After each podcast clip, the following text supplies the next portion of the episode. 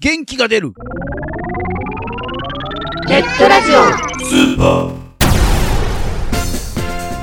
このラジオはリスナーの皆さんが聞いて元気になるをテーマにいろんなコーナーをやっていくマルチバラエティポッドキャスト番組です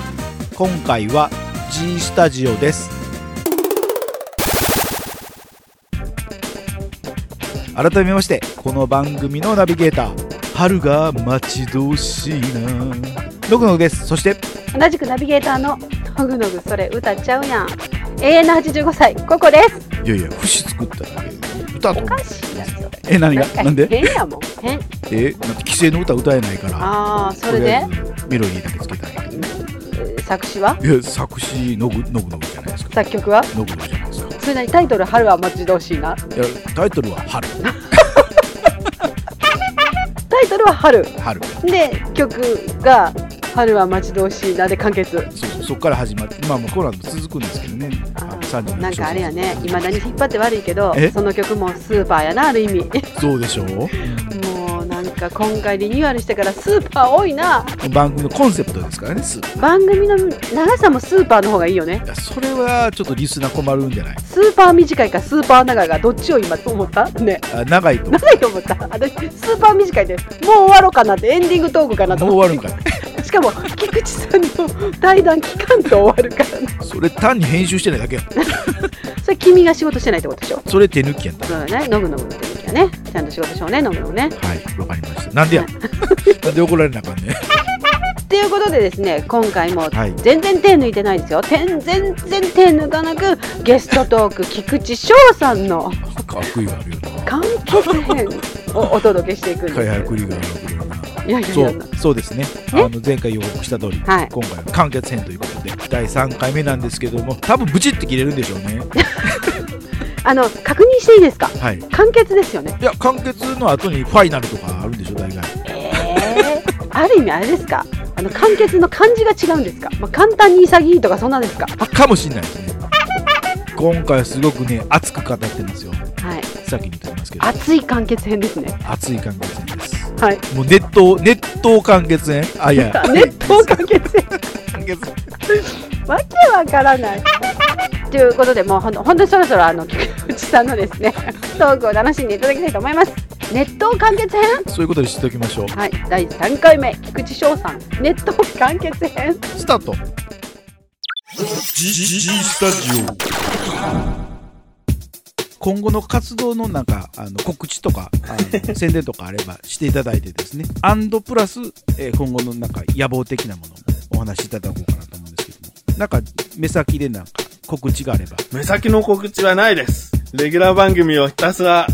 もう確実に毎週だったり毎月だったり更新していくのみです。そこの人たら詳しいこと聞いてなかったので、更新の曜日が決まってるんであれば、更新の曜日とかですね、えー生放送の日程的なものがあれば、その辺の。わかりました。えーまず自分が一人で喋っている番組、なだらか向上心は毎週水曜日更新しております。はい。そして、横断歩道のラジオでもう一つ、小高菊池の小高カルチャーという番組が、2週に1度の水曜日更新でお届けしてます。はい。そして、この小高と菊池がやっている生放送が、また2週に1度でやっているんですけれども、だいたい土曜の深夜が多い。なるほど。はいそして、もう一つ、小高と菊池がやっている、えー横断歩道のオクラというのがあるんですけれども、これだけは定期配信でして、はい。で、生放送の過去放送分もこちらのサイトで聞けるようになっております。なるほど。で、メガネたまーにと自分が称してやっている番組が、くっちレサーラジオ。はい。こちらが毎月第2水曜日更新、はいで、短いショートの番組、楽しいクトークが、はい。週に1、2回更新で、だいたい火曜日、金曜日更新でやっておりますほう。以上です。メモった 頭なんか入らんかった、今。カレンダーどこどこ埋まっていった、今、って感じで聞いてたんですけども。結構埋まりますよね、なんかね。毎日のようにほぼ、まあ毎日ではないですけど、でも結構作業がずっと続く感じですよね。そうで収。録、収録、編集アップ、収録、編集アップみたいな、ものすごいこう、スパンでやってますよね。もうだからこれが自分の今の限界なので、先ほど言ったゲストと一緒にお話ししたい番組だとか、動画でお送りする生放送だとか、そういったものに今は手をつけにくい。だから今後の告知は特にないんです。それを含めてで野望的な。野望はまた別ですもん ね。野望はもう少し知名度が高くなりたいってことですか ね。切実でしょ難しいですよね。こう、実感でするっていうのがね、知名度って。そうですね。だかどうなったら有名、有名というか知名度上がってるの的な。ね、ら、うん。昔だったら何でしょう、ポッドキャストジュースの、ポッドフィード数がね、な何人登録っていうのがあって、うんうんまああれもなんかようわからんかったけど、あれはまあ、 まあでも、でもまあ目安的にね、なんかこう、張り合いになってたじゃないですか。ね、今でしたらね、iTunes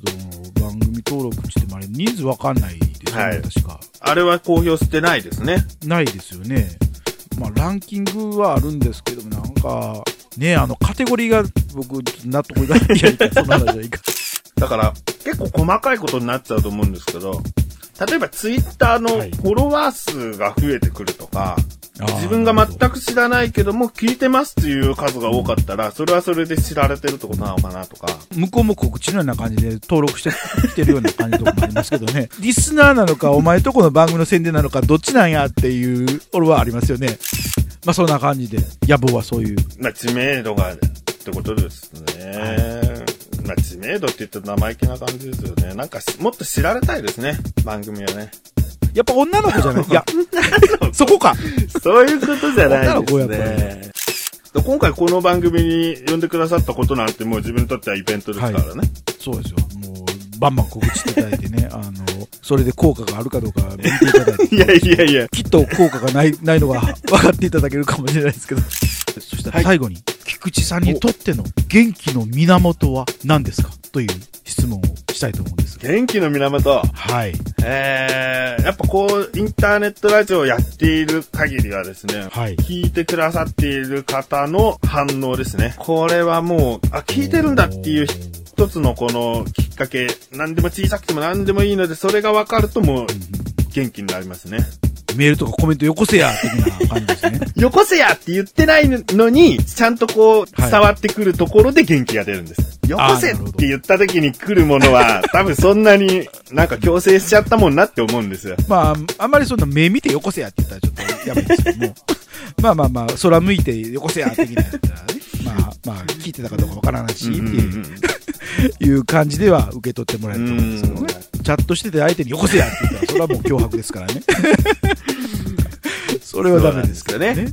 まあ、あとですね、まあ、今のは番組上ですけども、プライベート的なことで言えば、やっぱり、はいなんかね、まだ自分29ですけど、やっぱ家族ですね。え、それはもう公表していいことなんですか ちょっとそこは聞いときたいんですけど。何をですかねどこまでですかね結婚して子供が一人いるぐらいは全然大丈夫ですよ。妻子持ちなんですよね。こう見えても、こう見えても。いやいや、ダメ言わんでいいね、菊池家の大黒柱ってやつですよそね。んなに、まあ見た目は太いですけどね。柱としての能力はそんなにない ですね。転職したからもう大丈夫ですよ。スキルもたくさん増えた し、多少のレベルの高いモンスター、いや、何の話。まあ、なかなかそう思える人というかね、あの、家族がいてもそう思えない人もいますのでね。はい。じゃあまだわかんないですよね。これから年食ってきたらどうなるかわかんないですよね。それは続けてください。それは、あの、維持してください。いや、変に調子には乗りたくないんですよ。保ってほしい。保ちたいです。希望はあります。リスナーの温かい言葉と家族がいれば、もう何もい らない。いや、そこまで言ってないですけどね。あと収録うまくいったら元気になりますね。でもきっともうまとめて言うと、でもこういう表現をできているということが、自分にとってはい元気になってる、もう本当に元だと思うんですよね。かっこいいな、なんか。やっぱ番組一つあげると達成感得られますよね。やれますね、確かにね。今やり遂げたっていう感じう、その感じを仕事以外でも受けてきてられるって、またそんなに多くの人が経験できることじゃないですよね。そうですね。菊池さんの元気の源は、リスナーの温かい声援と家族ということではい、まとめたいと思います。では、G スタジオ第1回目は、菊池翔さんにお越しいただきました。ありがとうあごりざいがとまうごしざたい。ました。それでは、次回、誰がゲストかなさようなら。元気が出るネットラジオスーパー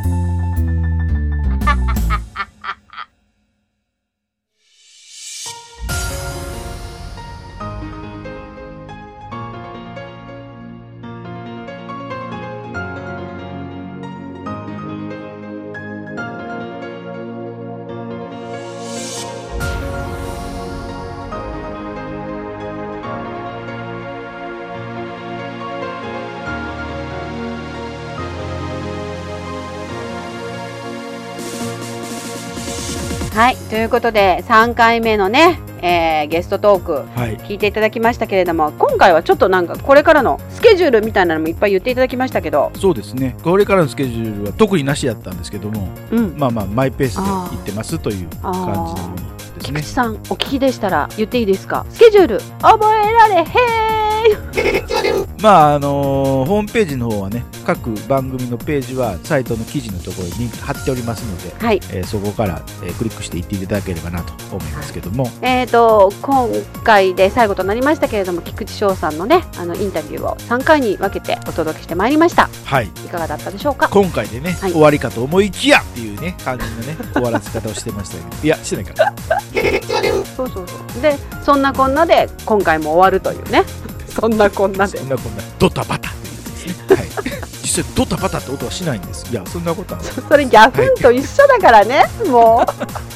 うまたそこに戻るかっていう感じだけどギュンって曲がるっていうあやつですねーはまあだ大体こう擬態語とか擬音語の好きな関西人なんでいここはもうドカンと終了しましょう。ドカンと終わりましょうかそんならドカンといきたいと思いますここで番組からのお知らせですこの番組ではリスナーさんからのお便りをお待ちしております、えー番組サイトにありますメールフォームよりお送りくださいまた記事の更新はツイッターでもお知らせしておりますのでそちらもぜひチェックしてくださいチェックチェック。はいバタバタしている間にお別れの時間になりましたお相手はバタバタ、ノグノグと、バタバタバタバタここでしたそれでは次回更新までお楽しみにそれじゃあ、バタバタ。また